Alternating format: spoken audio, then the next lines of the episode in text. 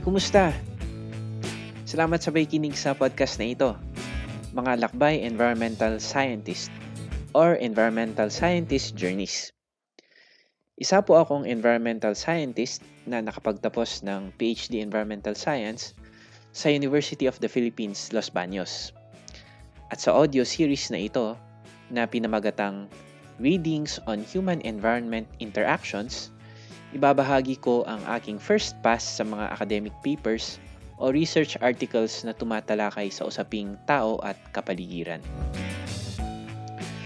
Ang goal ng podcast series na ito ay mapalapit ang kung sino mang nakaintindi ng Filipino sa siyensya, filosofiya at sining or science, philosophy, and art ng agham pangkaligiran sa pamagitan ng pagbasa ng mga research papers ng mga scientist at mga dalubhasa sa kani-kanilang gawain ukol sa environmental science.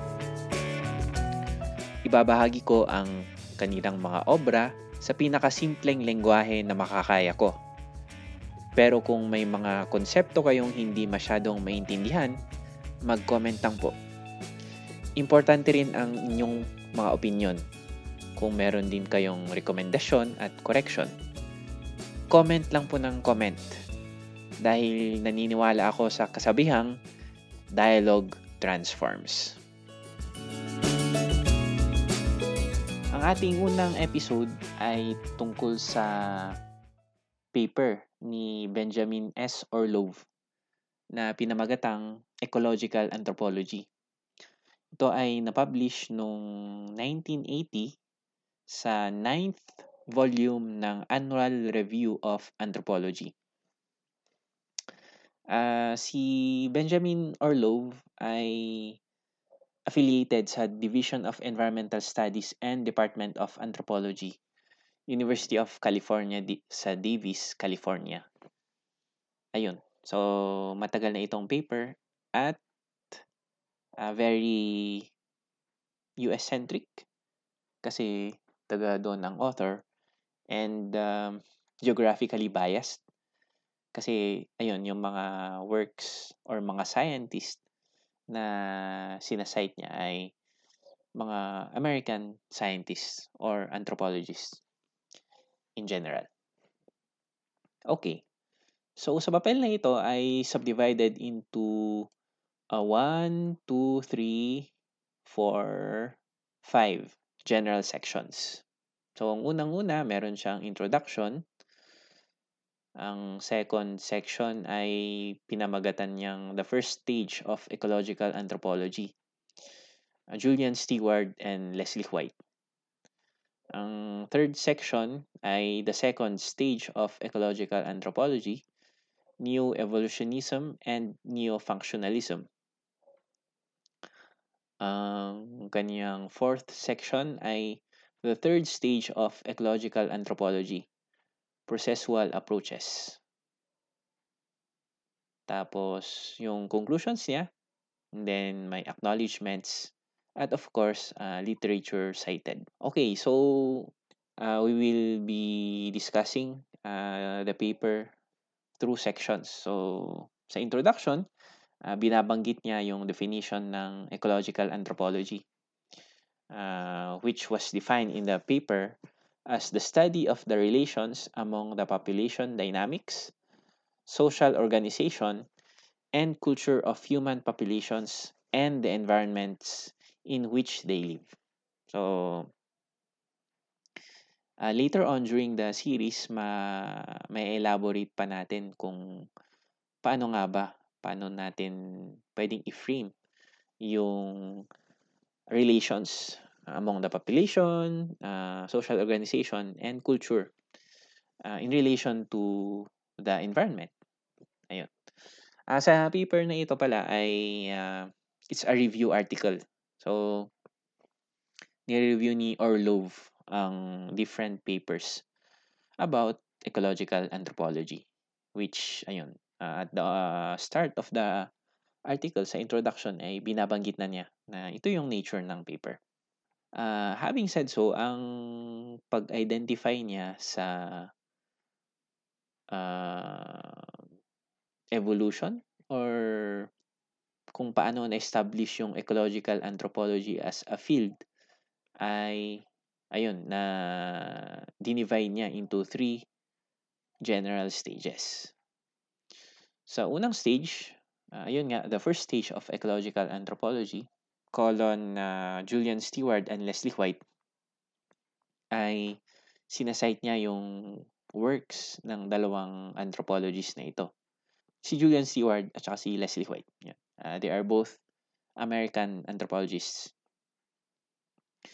So, um, to differentiate between the two, uh, si Julian Stewart, focus or finorward niya yung kanyang uh, ways or how he framed the environment or the study of ecological anthropology um, as the study of relation relations between certain features of the environment and certain traits of the culture possessed by the sets of people living in that environment.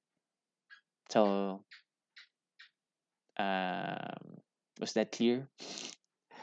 Uh, sinasabi lang dito ay naka-focus si Stewart sa yun, sa relation uh, relationships of certain features of the environment with certain traits of culture certain certain traits of a people's culture na nakatira doon sa particular environment na yon. So makita natin yung bounds, yung sineset niyang bounds uh, of what uh, what is being studied.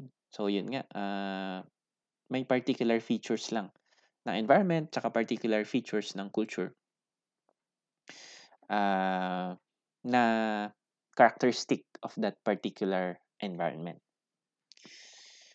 So yun, si Julian Stewart. Si Leslie White naman ay uh, more concerned with the broad details of evolution than with specific adaptations. Yun, specific adaptations kasi yung um, titingnan ni Julian Stewart pero yun, uh, si Leslie White, yun din naman ang titingnan niya. Pero uh, broad, broad ang kanyang scope. Tapos, um, pag-apply ng kanyang framework ay yun, hindi siya kumbaga directly site specific or constrained sa isang particular site kasi yun uh, nag-focus kasi din siya sa energy use. And since uh, different cultures um, use different levels of energy, uh, minimeasure niya ito sa pamagitan ng um, calorific energy or calorie intake. Ayun. So, um, titingnan niya kasi yung energy use as the main determinant of cultural evolution.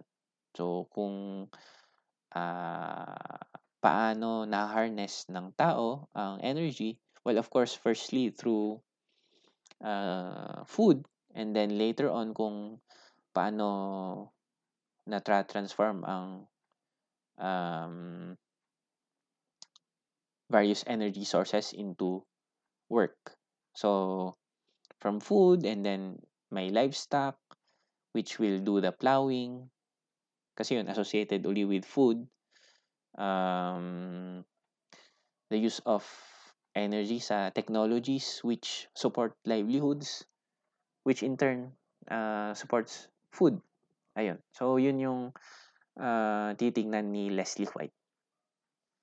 Bale, ito yung uh, first stage of ecological anthropology na uh, sinasabi ni Orlov na pinagmulan ng ecological anthropology as a field. Okay, so the next section is the second stage of ecological anthropology, uh, colon, uh, neo-evolutionism and neo-functionalism. So, uh, ano ang pagkakaiba ng dalawang ito? So, neo-evolution neo-evolutionism uh, draws inspiration from the work of Charles Darwin.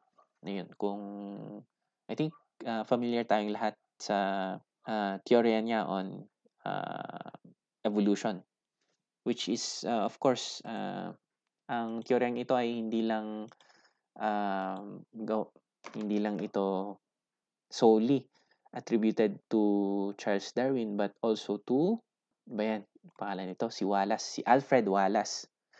Ayun.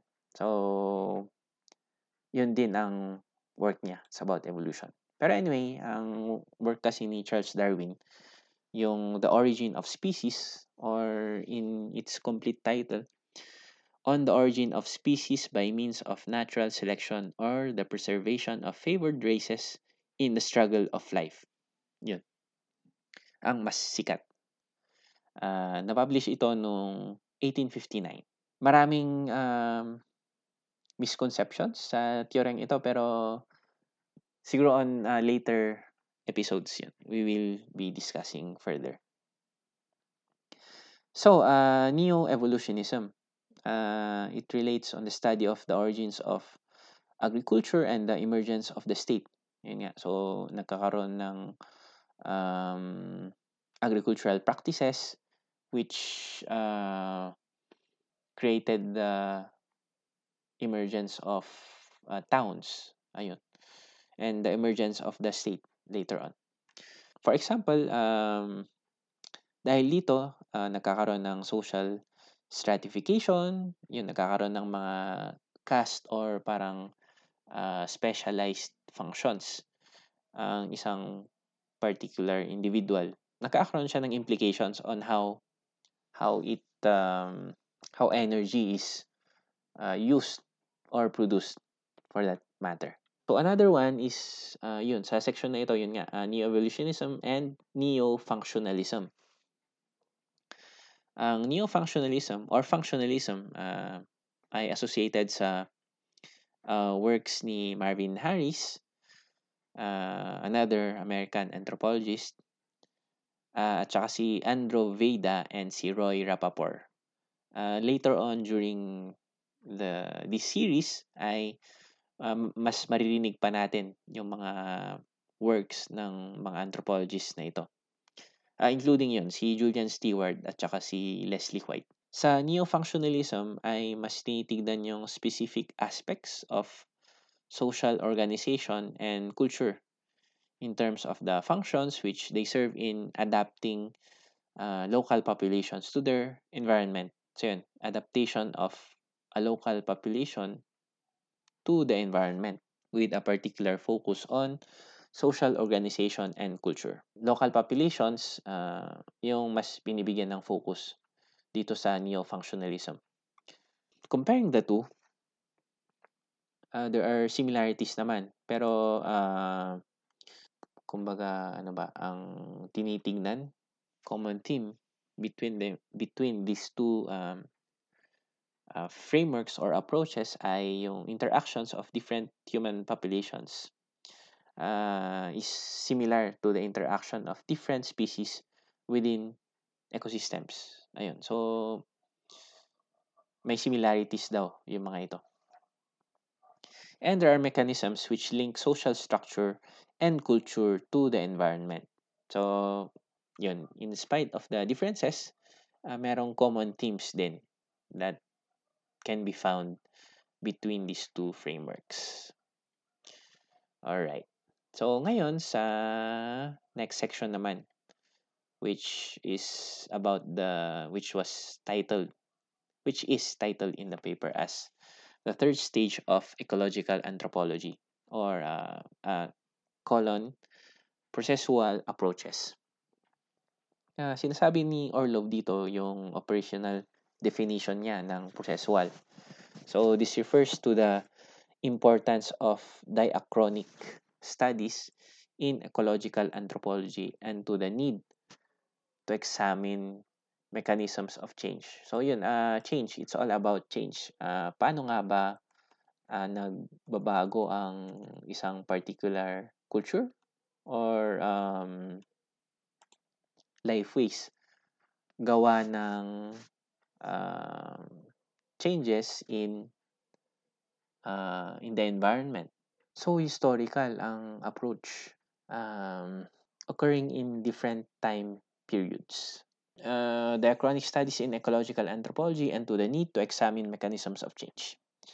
Ina-identify ni, Or- ni Orlov na yung stage after after ni na Stewart, ni na Leslie White, tapos yung uh, neo-evolution neo-evolutionism and neo-functionalism ay yung emergence ng um, particular trends. Unang-una ay yung examination of the relations of demographic variables and production systems. Another theme na napansin ni Orlov ay yung response ng populations to environmental stress. Uh, another is the formation and consolidation of adaptive strategies. And another is uh, mga work inspired uh, inspired by the works of Karl Marx. Uh, don't red tag me. So uh, yun, uh, Marxism. Uh, particularly uh, political economy and political structure. Ayun, ang nakita ni Orlov na parang themes associated with this uh, processual approaches daw. Under this section ay sinubdivide niya into four further subsections. One of these themes nga, um, so ito yung unang subsection, ay yung actor-based models and processual ecological anthropology. Ecological anthropology studies in under this theme ay nakafocus sa decision models ng isang uh, community or it ng isang tao. For example, uh, decisions for post-marital uh, residents. Mm, meron kasi tayong tinatawag na patrilocal or matrilocal. Uh, saan ka nga ba uh, after after ng marriage, saan mas nag um, nagse-settle ang isang mag-asawa sa lugar ba ng uh, husband or ng wife. So yun. Um, so decision models, so systems of classification, choice of choices. Yun. Of course, in relation to environmental conditions.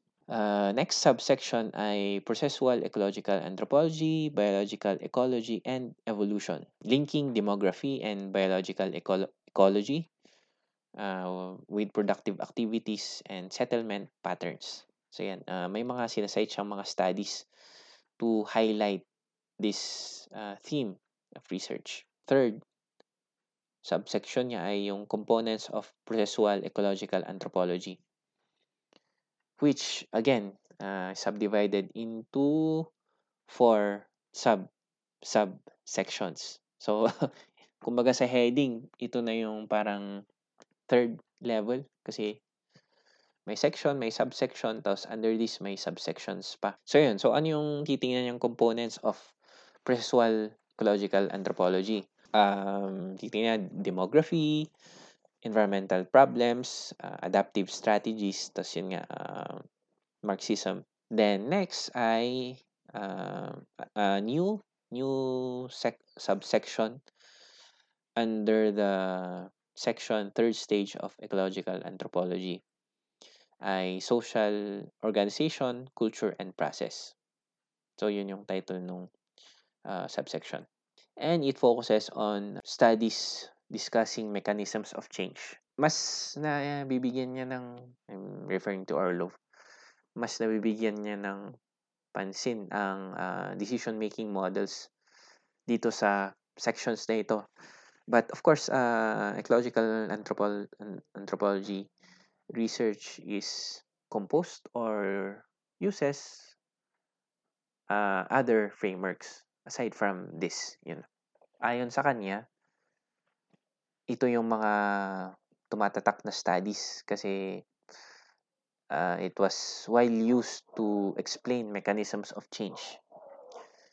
Because there is interaction between the choices which actors make, behaviors on an individual or group level, and the biological, social, and cultural systems which influence the distribution of resources, constrain possible adapt- adaptive strategies, and provide for the provision of goals which the actors attempt to meet.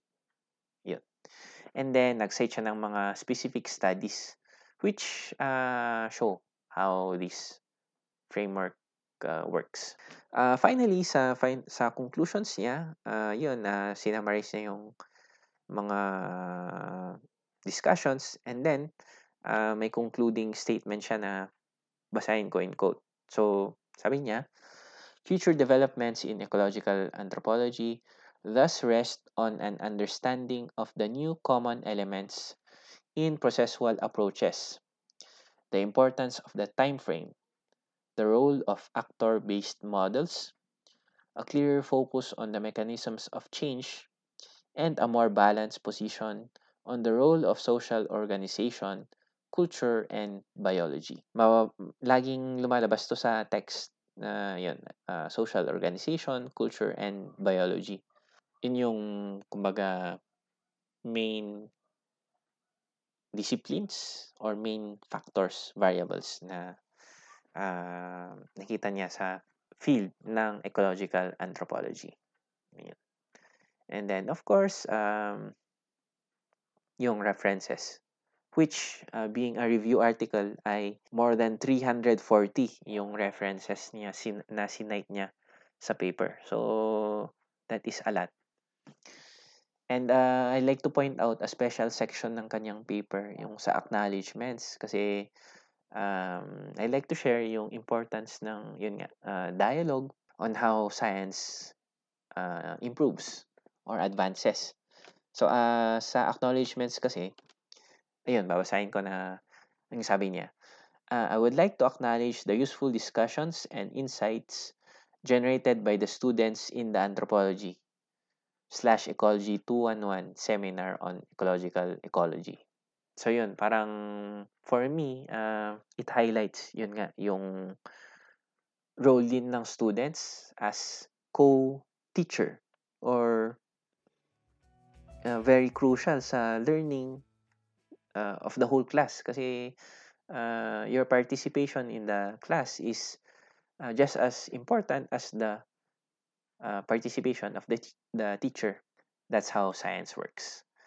So ayun, uh, yun ang article ni uh, Benjamin Orlov uh, which uh, will be further discussed in detail sa lectures on the Antro 132 class. So again, uh, thank you for listening. Uh, that was just an introductory overview of Orlov's paper. So for further questions, you can write a comment or ask directly during class hours. Yun. So thank you very much and have a good day.